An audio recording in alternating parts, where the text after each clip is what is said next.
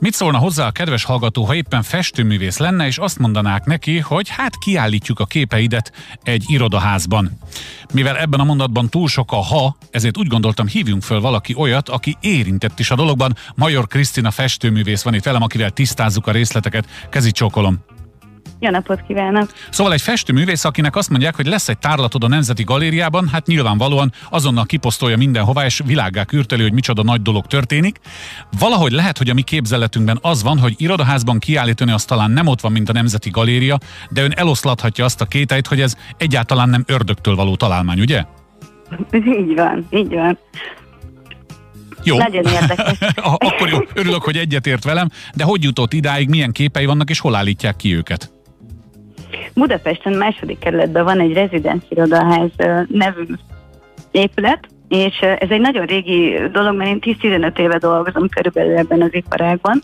Irodaházak bérbeadásával foglalkozom székházakéval gyakorlatilag, és ahogy párhuzamosan én annak idején hobbiként ezt elkezdtem, csak végül közgazdászra avanzsáltam, maradtam a szakmánál, és most jött el ez a pillanat, talán az utóbbi két év pandémiás hatásai miatt, uh-huh. hogy uh, szerettem volna egy kicsit uh, bemutatni azt, hogy amíg én itthon voltam sokat, mint ahogy mások is szerintem velem egy időben irodán kívül, mit alkottam, és úgy éreztem, ahogy érkeznek vissza a dolgozók az irodaházakba, ez egy tökéletes felület arra, hogy behozzuk a művészetet, kicsit otthonosabbá tegyük nekik. Úgyhogy kifejezetten úgy gondolom, hogy ez egy jó felület, bár nem a Nemzeti Galéria.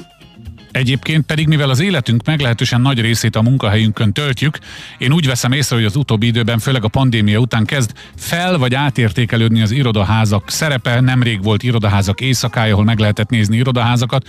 Úgy érzi, hogy talán most megkezdjük a helyén kezelni ezeket a tereket, ahol egyébként tényleg sokkal több időt töltünk, mint mondjuk a Nemzeti Galériában?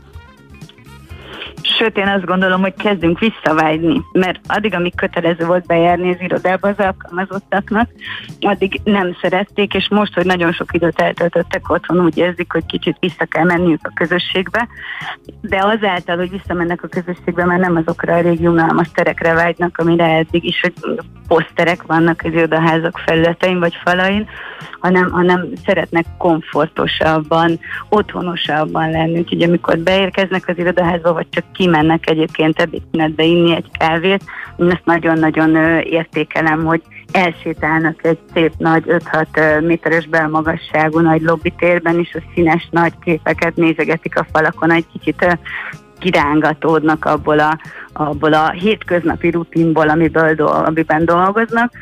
Pici szünet, inspirálódnak, és utána mennek vissza dolgozni. És ezáltal másnap is kedvük lesz egyébként visszamenni. Kétségtelen, hogy egészen más hatással van ránk valakinek a kézzel készített munkája, mint egy poszter, amiből 163 darabot meg tudunk venni bármelyik boltban.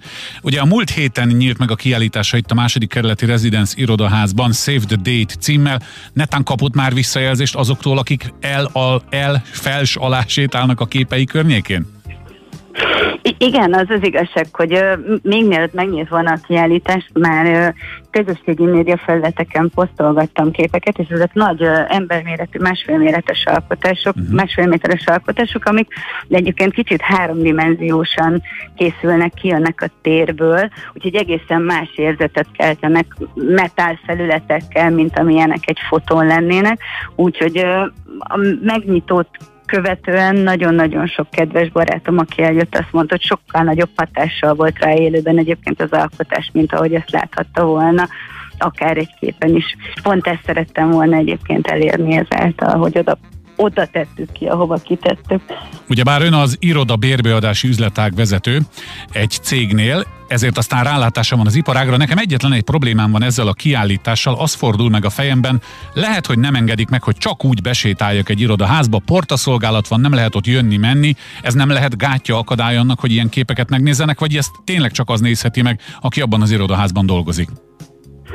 Semmiképpen, mert minden irodaháznak általában van egy olyan közösségi tere vagy lobbija, sőt, egyre inkább ebbe az irányba haladunk, amikor az étterembe, kávézóba bemehetnek akár az utcáról Aha. is az emberek, és ezért a nyitvatartási időben hétfőtől péntekig, munkaidőben gyakorlatilag egy működő portaszolgálat mellett bárki bemehet, és ráadásul díjmentesen, hogy megnézze ezt a kiállítást, úgyhogy egy jóval nagyobb plénumnak is meg tudjuk mutatni ezeket a festményeket, mint akik az adott irodaházban dolgoznak. Szerintem ez egy nagyon jó kezdeményezés, közelebb vinni a művészetet, a kortárs művészetet azokhoz, akik egyébként csak elfelhősödő tekintettel átszaladnának a hallon. Úgyhogy örülök is, hogy erről beszámolhattunk. Major Krisztina festőművész volt a telefonban a vendégünk. Sok sikert kívánok önnek, és a kiállításához vigyék el még sok helyre, hogy sok irodaházban felderüljenek az arcok. Köszönöm szépen, hogy beszélhettünk, csókolom. Köszönöm én is, viszont